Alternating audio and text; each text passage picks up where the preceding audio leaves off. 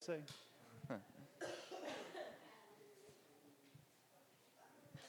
Lord God, we really believe what we were singing just a minute ago. we believe that this thing is turning around. Lord Jesus, we want to be your hands and your feet here on this earth. God, for you called us your body, Christ. Lord Jesus, we ask that tonight that your scriptures would cut our hearts, that you would elevate, God, our, our passion for you, our zeal for your kingdom, Lord. Jesus, we just, we want, the goal of our lives, God, is just that we might love you in the same way that you have loved us, Lord. Lord Jesus, tonight, empower us, God. Speak your word, speak your scriptures, revelation from you, from you, Holy Spirit, right here from this podium and this microphone, God. Lord, we love you and we want to honor you with every bit of our souls and every bit of our lives. Jesus, speak to us tonight. Amen.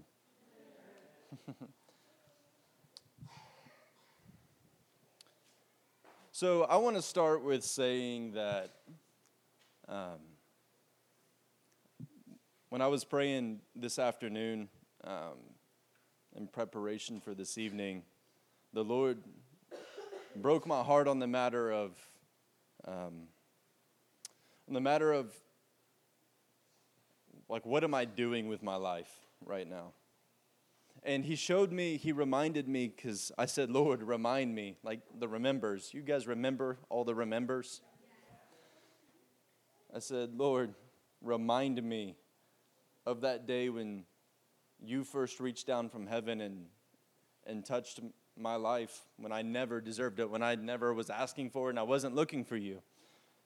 And as the Lord does, He, he cut my heart in the moment and I was weeping and, and I said, Lord, you have not just delivered me, but you have taken me from house to house to house to make sure that I would, was always taken care of, that I was always fed, that I was always provided for, that I was always uh, taken care of in your kingdom. So, Lord, why am I doing this? Why, why, why do these things in my life look the way that they are? and one of the things that I became overwhelmed with was the fact that um, each one of you are in, are in my family's life. The fact that I could, I asked, in Jesus' name, no. I asked the Lord, um, it's like, God, you always provided for me, so why does my life look the way that it does? Why is it, why are there things that I just, that aren't turning around? Why is it that there are things that, um, that I'm not proud of? And he reminded me of the joy of having each one of you in my life and the way that I love each one of you because just as Jesus said, when he was in the house teaching to a group of people said, My mother and brothers are those who do the will of the Father. And I believe that that's each one of you. And I am, I love you guys so much for that. And, um, but I do have this to say to you today. Um, I believe that God is taking us into a time as a church where we're starting to see um, things go from a few sparks and a few small flames to something burning hotter and brighter and altogether unified. Um, that just like in our fire pit outside, how we'll go around and each part of it and it's all dry and it's ready to burn, and we'll light a couple little fires in there. That's where Remnant Church has been at for a while. And there's going to be a precious time coming up where every one of us are burning as hot as the one next to us. Every one of us will be just as concerned for the nations and even more so this city right here that God put us in, all together, all the same, all just as zealous as the ones who are left and our right, because He is forming and fashioning us in this way. So I want you to turn with me to James chapter 1. That's where we're going to start in the scriptures tonight. You feel it already? when you get to James chapter 1, look at verse 23.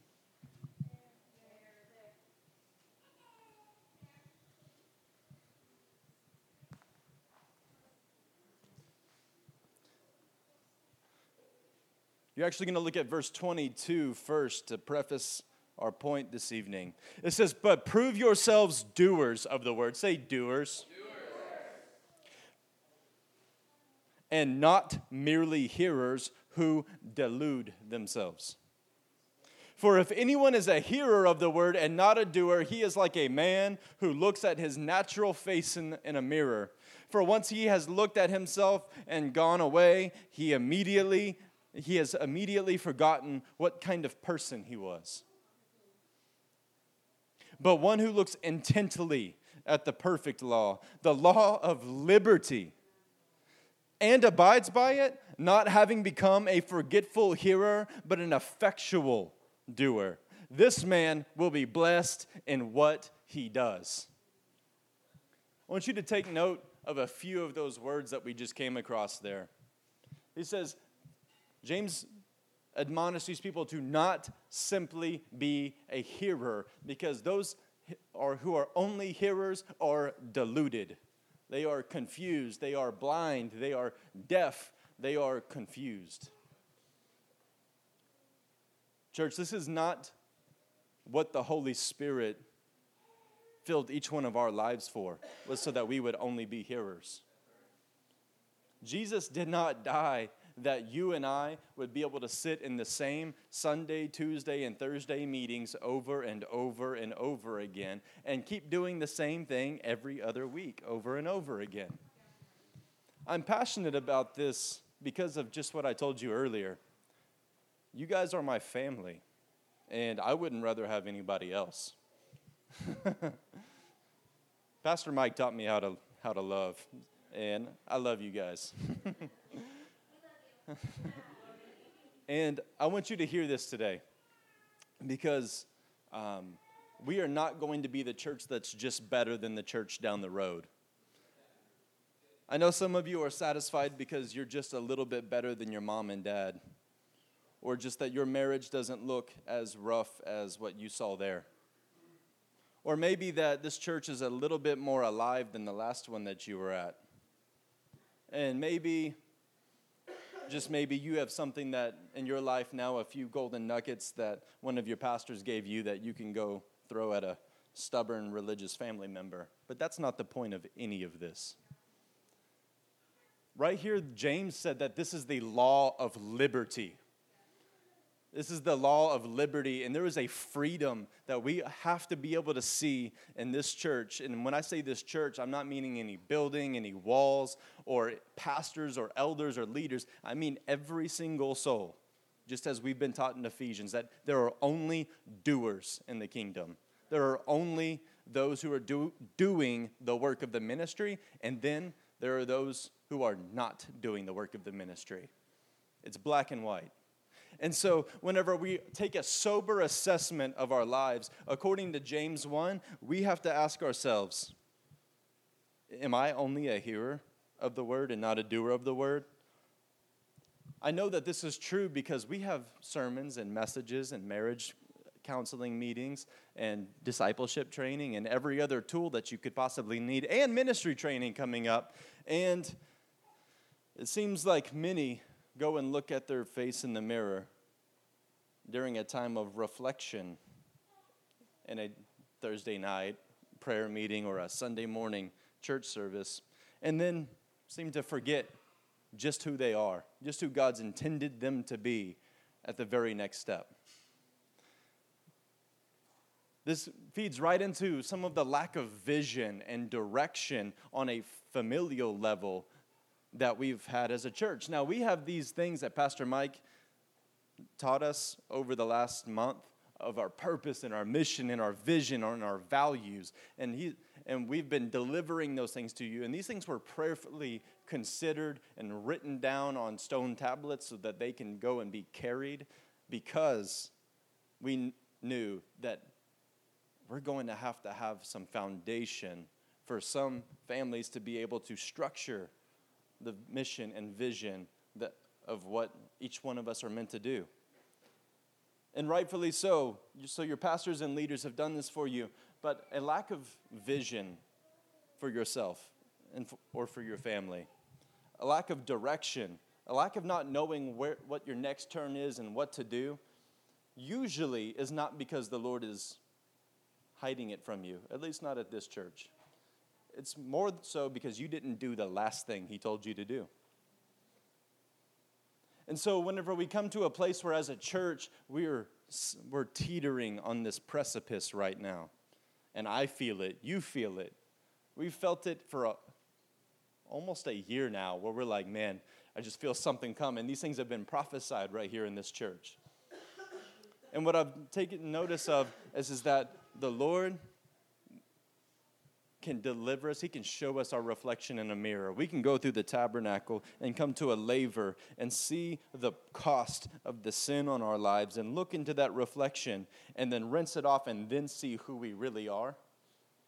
And then come back in the same position over and over again.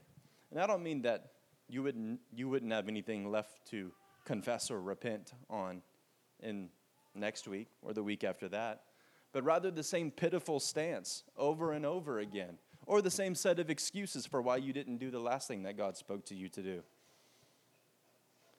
In James 1, it says, If anyone, I'm sorry, but the one who looks intently at the perfect law, the law of liberty, and abides by it, not having become a forgetful hearer, but an effectual doer, this man will be blessed in all that he does. And in this scripture right here, the Lord was hammering my heart this week saying that you have been tried to be so careful in everything that you do so that everyone can approve of you that you forgot to move forward in the things that I told you to do.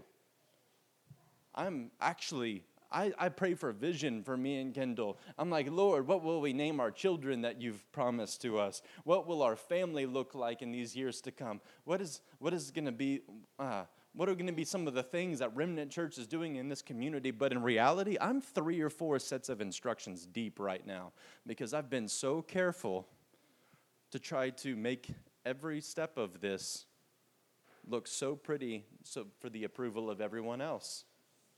And in those careful steps, the tiptoeing, so to say, I've actually fallen behind in the instructions of things that God's told me to do. Listen to. Uh,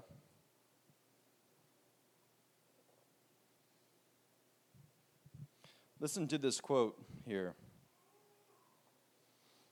It says, God was never a chocolate manufacturer and never will be. God's men are always heroes. In Scripture, you can trace their giant foot tracks down the sand of time. Those were not men who were tiptoeing, being careful for stubborn family members and tiptoeing around the private, secret aspirations that each one of us have, making sure not to knock over our sandcastle while we're also trying to build his kingdom all at the same time. So, what if our sandcastle falls over? It was going to get washed away anyways, but God was never one who manufactures things who melt in the heat of a furnace. He was not one who made men who would tiptoe through their life, but instead, he creates heroes, he creates soldiers. And there's an identity crisis that we've all been talking about for a long time that has to do with you and me have to be the example every day of the church that does not come in and sit in another service and another teaching and another message and another marriage counseling thing to get another tool. How many other tools like Abigail's and Nabal's do you need to be able to take hold of, like, oh, that's what my sin nature is, and oh, these are the beautiful God given traits to my spouse that I can, that I can speak over them and prophesy, and these are the things that God has implanted in my identity. How many more of those things do we need before we feel like we have enough tools to move forward? I'm convicted by the fact that men like Abraham had no set of scriptures to abide by. He simply had the voice of God. I'm convicted by the fact that Noah, he was. Um, mocked and teased his entire way through the testimony of his life. And it was only proven in the 11th hour that God was with him. that pretty much destroys our need for the approval of men alone, right there. Abraham was able to leave the comfort of his mother and father's home and risk the, uh, risk the possibility of there being offense right there. Noah was willing to have all of creation other than his family mock and tease him and still continue to build this large vessel for an event that had never happened in all of history. We see a Gideon who's hiding in a threshing floor. And an angel of the Lord says to him, You man of valor, get up. Oh, there's no assembled army, and there's no one good enough, and they're not strong enough. And it started to sound like I'm sure the things that Gideon was thinking of are the same excuses that I have for why we haven't done what we're called to do in some facets. Like, Lord, our church is too young and we don't have, a, we don't have enough elders. We don't have enough zeal in the men, Lord, and we, God, we, our, our zealous women, they don't have husbands and uh, excuses. Excuses is what the Lord's shown me. Speaking of excuses, look at Revelation chapter 2 with me.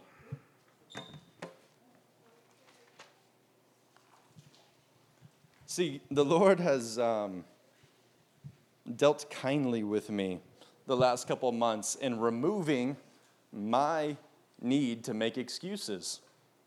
See, I've always been a great talker my whole life. And also, a loser when it came to actually showing the fruit of what I was talking about. Whenever the Lord first touched my life, I had to make a decision to stop pretending like I was something that I wasn't. I had sat in church for 20 years of my life with people naming their children after me, thinking that I was something that I really wasn't. and um, whenever the Lord touched my life, He put a fire, He, he put a need to move forward in my soul that my, so that my feet finally started moving forward. Look at uh, Revelation chapter 2, look at verse 13 with me. This is to the church of Pergamum. it says, I know where you dwell. The Lord said, I know where you live where Satan's throne is, and you, and you hold fast to my name, and did not deny my faith, even in the days of Antipas, my witness, my faithful one, who was killed among you, where Satan dwells. You know what this is starting to sound like? It's like, man, given your circumstances, you guys are doing great. I'm coming to find that that's not necessarily the way that the Lord looks at most things. Look at the rest of it with me. In verse, verse 14, it says, But I have a few things against you. Man, to the other churches, he says, But I have this against you. To this city of people, to this church in this city that dwells under the shadow of the throne of Satan, he says, I have a few things against you. In our, in our thoughts and in our minds, often we're ta- we, have, we think, man, I pity that person I really approve of this, this, and that of them. But as I was praying for each of you this week, I started to think a little differently. He says, I have these things against you because you, because you have there some who hold to the teachings of Balaam, who, ex, who kept teaching Balak to put a stumbling block before the sons of Israel, to eat things sacrificed to idols, and to commit acts of immorality. So you also have some who in the name uh, uh, so, who in the same way hold to the teachings of the Nicolaitans. Therefore, repent. Or else I am coming to you quickly, and I will make war against them with the sword of my mouth. So the church at Pergamum sits under the shadow of the throne of Satan.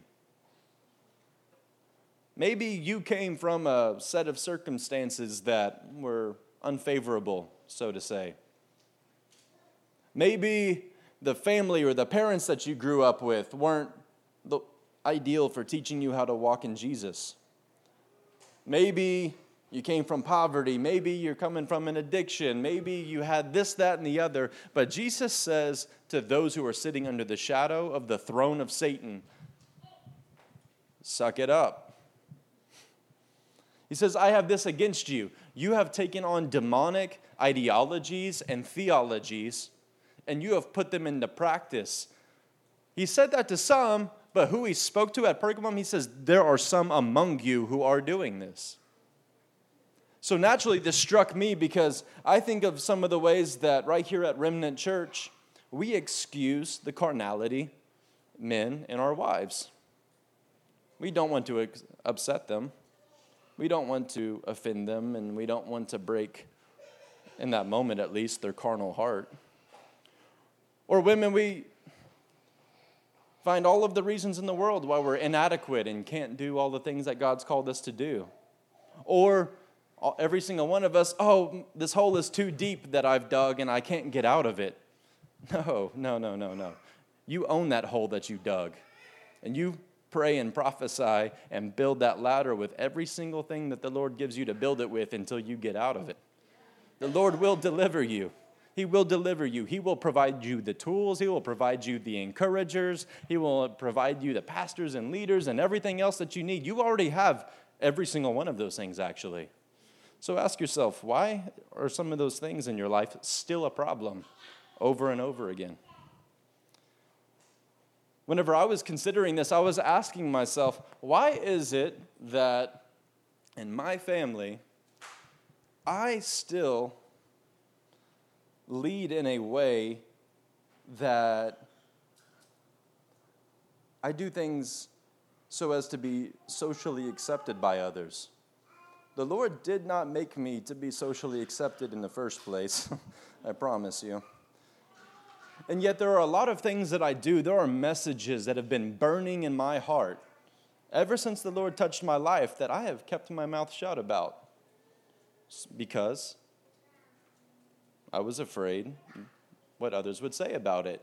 I was afraid that I would upset too many pastors who were in the wrong. I was afraid to upset family members. I was upset to do all of these things because the words that he was putting on my heart were too heavy. Or the things that he was calling me to do were too costly. So Kendall and I began to make an effort in the last couple of years to just say yes to whatever Lord Jesus tells us. After all, we are his king. I mean, he is our king, and we are his servants, and we are his sons and daughters. Whenever the prophet said, You bring blemished offerings to the Lord's altar, would you take that to your governor, and would he accept that? And we, we read that, and we're like, No, of course not. Of course he wouldn't accept that. Like, have you seen the way the IRS comes after our taxes? Like, they don't accept you not paying your dues. Yet we have the audacity to believe that we have been given an investment from heaven and that we don't have a king who wants to come back and see a return on his investment. see, there is a, we have a gracious, loving, and powerful, and according to the scriptures, a, uh, a prudent king who wants to see a return on his investment.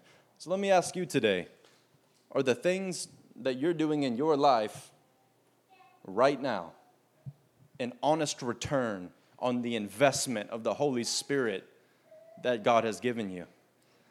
Is it honestly a, a genuine return for a king? Would you be proud to lay before your king the return of what he's invested in you today? in the church at Pergamum, they had all of the reasons to complain, every reason to whine, every reason why Gnostic doctrine made, it, made their way into, into their church. Some say that the Nicolaitans were some branch of Gnosticism and who knows else what. We don't have too much information on it. Nonetheless, there were groups of people inside of the church. This wasn't spoken about the rest of the people in Pergamum. Jesus said to the church at Pergamum, um, In your midst are people who behave like Balaam. And they were those who allowed impure doctrines and impure ideologies, and then therefore impure actions to be had amongst their people. Now, we can get frustrated with each other, and that's exactly what the enemy would want. We can get offended at each other, and that's everything that the powers of darkness are aiming at. But when's the last time that your heart burned to see your spouse living up to every bit of what God's spoken that their lives should be? When's the last time your heart burned that your best friend here in this room or that one of the other families in this room were walking as powerfully in the kingdom as you know God wishes them to be walking? We're full of excuses, church. Full of them. And with excuses come not just no fruit, but it usually produces rotten fruit. And whenever we taste of it and we don't like it, we then have more excuses for why our fruit was rotten. Oh, well, I was sitting under the throne of Satan. well, Jesus didn't think that that mattered even a little bit in Pergamum. Jesus said that I will come. Jesus says to them that I will I am coming to you quickly, and I will make war against them with the sword of my mouth. He who has an ear, let him hear what the Spirit says to the churches. But you know the promise at the end of this? he promises, To him who overcomes, to him I will give some of the hidden manna, and I will give some of, uh, and I will give him a white stone and a new name written on it, which no one knows but he who receives it.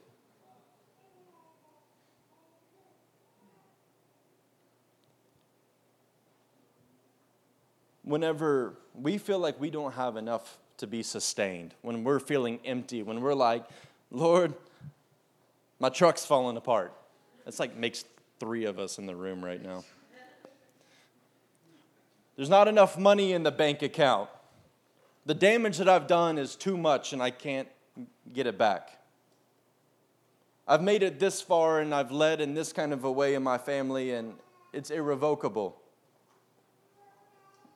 Whenever we look at those things and we say, Nonetheless, I will do as my king has in- instructed me, he then gives us the manna.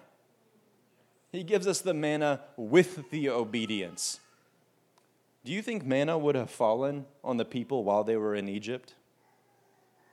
No, there was no need for it. They were very well sustained while they were in Egypt. In fact, they complained and said, We should go back and eat the leeks in Egypt.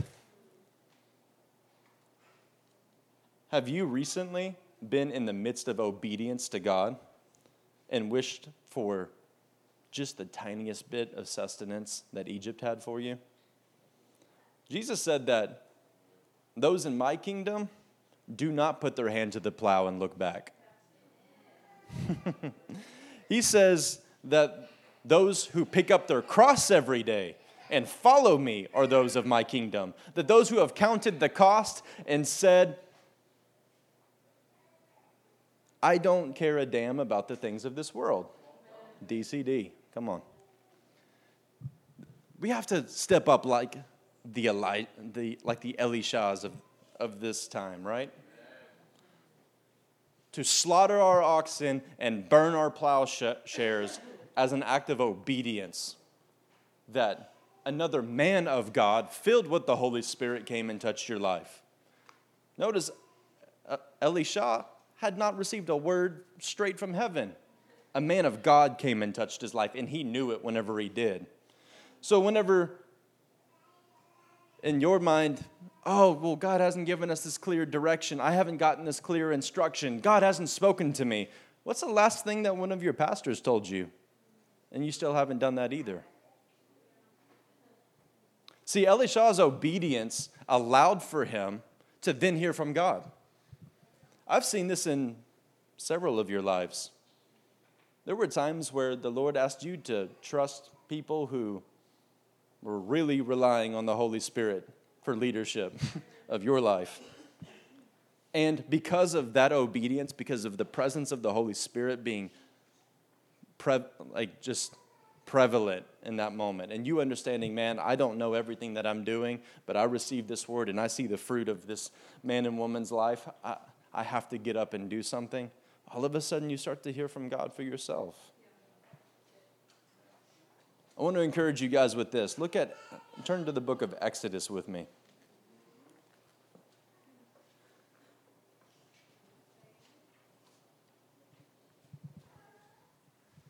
Look at Exodus chapter 14.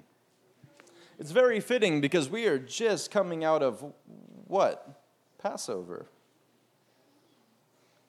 And as we've heard before, Passover comes before Pentecost. There has to be, there is a price that's paid before we start to see the abundance of glory become very obvious in our lives.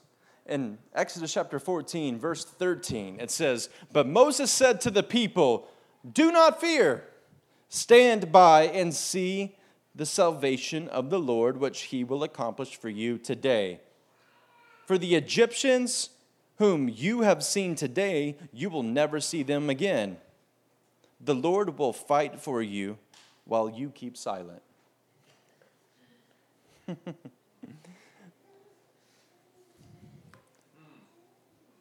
wah, wah, wah.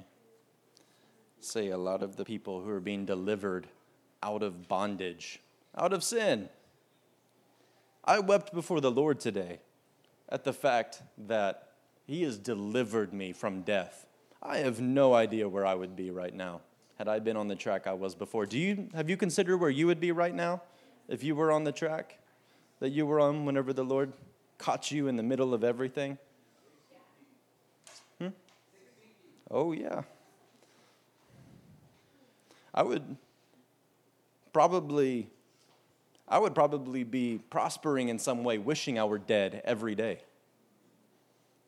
And I wept before the Lord because I said, because I was like, Lord, you delivered me literally from death. I don't even, I don't even know how I thought or operated before that. I don't know how I sat and heard the scriptures that God so beautifully fashioned for us and never felt convicted by it. I don't know how I lived without having a word from the Lord. And I said, Lord, you speak to me every day that I will hear it, every day that I'll turn my ear to you. You have always been faithful, and I have regularly been faithless. Listen to the kind of leadership that God wanted Moses to lead with. Look at verse 15. He says, Then the Lord said to Moses, Why are you crying out to me? Tell the sons of Israel to go forward. Say, Go forward. Go forward. He says to Moses, As for you, lift up your staff and reach out your hand over the sea and divide it. And the sons of Israel shall go through the midst of the sea on dry land. As for me, behold, I will harden the hearts of the Egyptians so that they will go in after them. And I will be honored through Pharaoh and all of his army, through his chariots and his horsemen. Then the Egyptians will know that I am the Lord, when I am honored through Pharaoh, through his chariots, and through his horsemen. To the very leadership, to us pastors and husbands in the room, and mothers to children, and everybody else, the Lord says, Why are you crying out to me? Tell them to move forward. Now, the word from Moses was accurate in the first place. He says, The Lord will fight with, for you. You need to keep silent. Stop the complaining, stop the whining, stop the faithless speech, stop everything because you've already seen the mighty works that God has already done.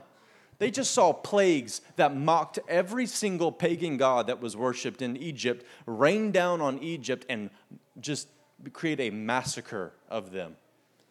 And then they had the audacity to complain about their circumstances An angel of death just swept through Egypt, and they were delivered from him. And still excuses.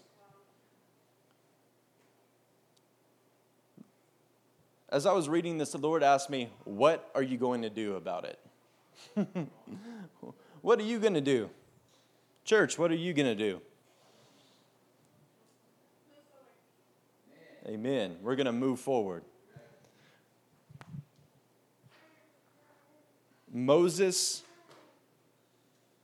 was being empowered by God to do the things that he needed to do.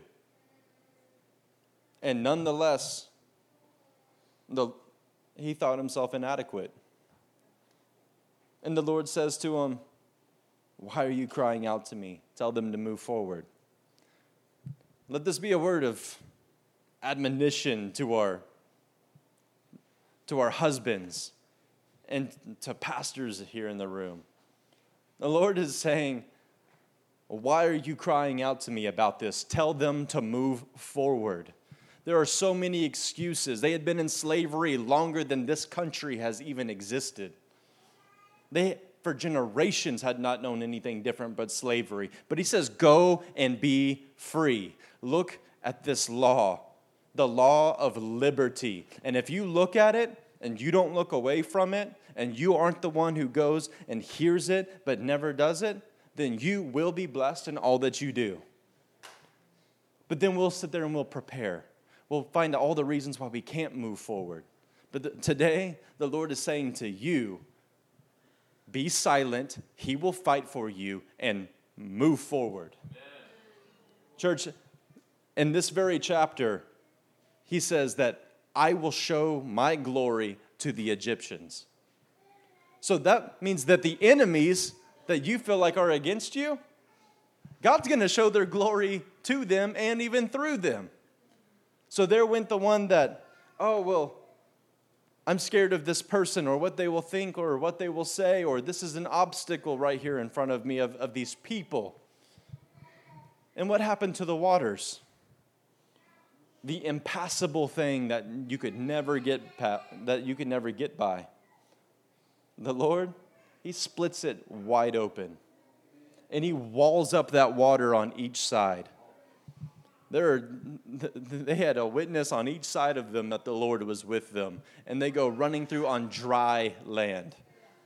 And from there, all of Pharaoh and all those who were in pursuit after them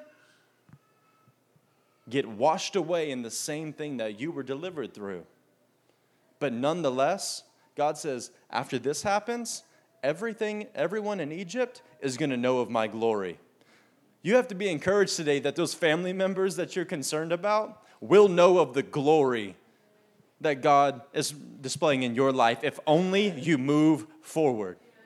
If you move forward today with no fear, with no anxiety, those who you have been praying for, those who you have been interceding for, those who you feel like you have failed, all of that, they're going to know of God's glory because you moved forward, because you did not stand still, you did not stand idly in the face of God's instruction.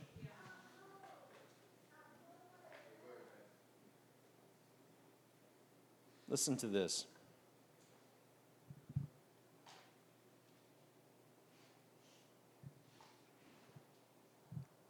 One of my favorite songs says this.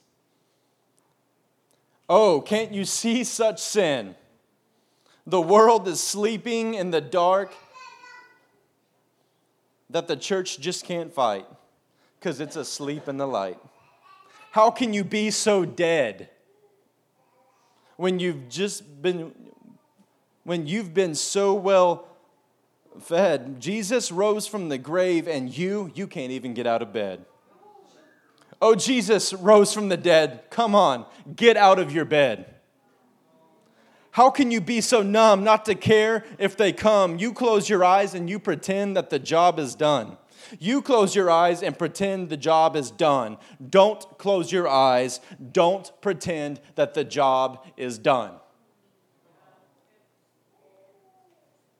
The Lord has been encouraging me that I can do everything that I talk about all the time because He has empowered me to do everything that I talk about, because He's spoken to me. We talk a lot. I want Him to see doing a lot. So, what are you going to do?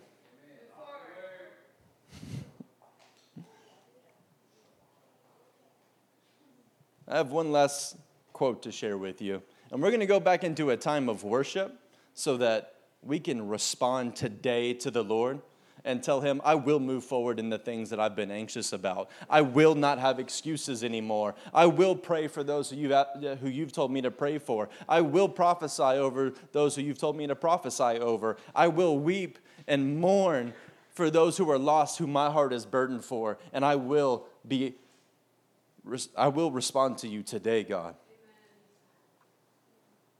Landon, can you come back up?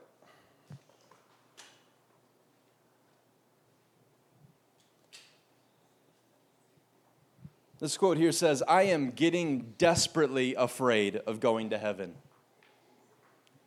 Y'all hear me? I am getting desperately afraid of going to heaven. For I have had the vision of the shame I will suffer as I get my first glimpse of Lord Jesus. His majesty, His power, and His marvelous love for me.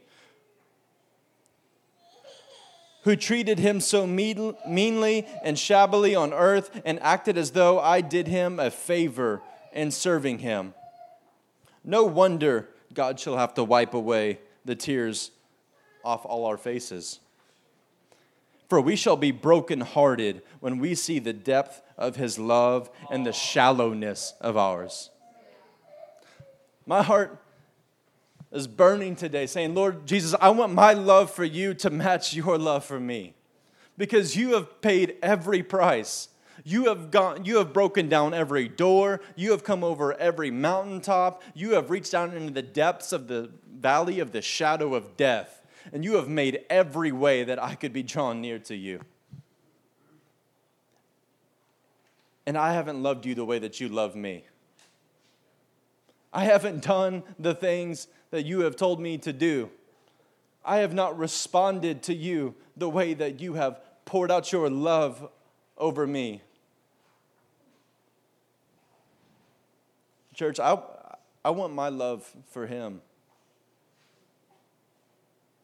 I want him to know that my love for him is that of to the measure of his love for me that's today going to require me. It's going to require you to get up and move forward. So, what are you going to do today? Are you going to sing a couple more songs?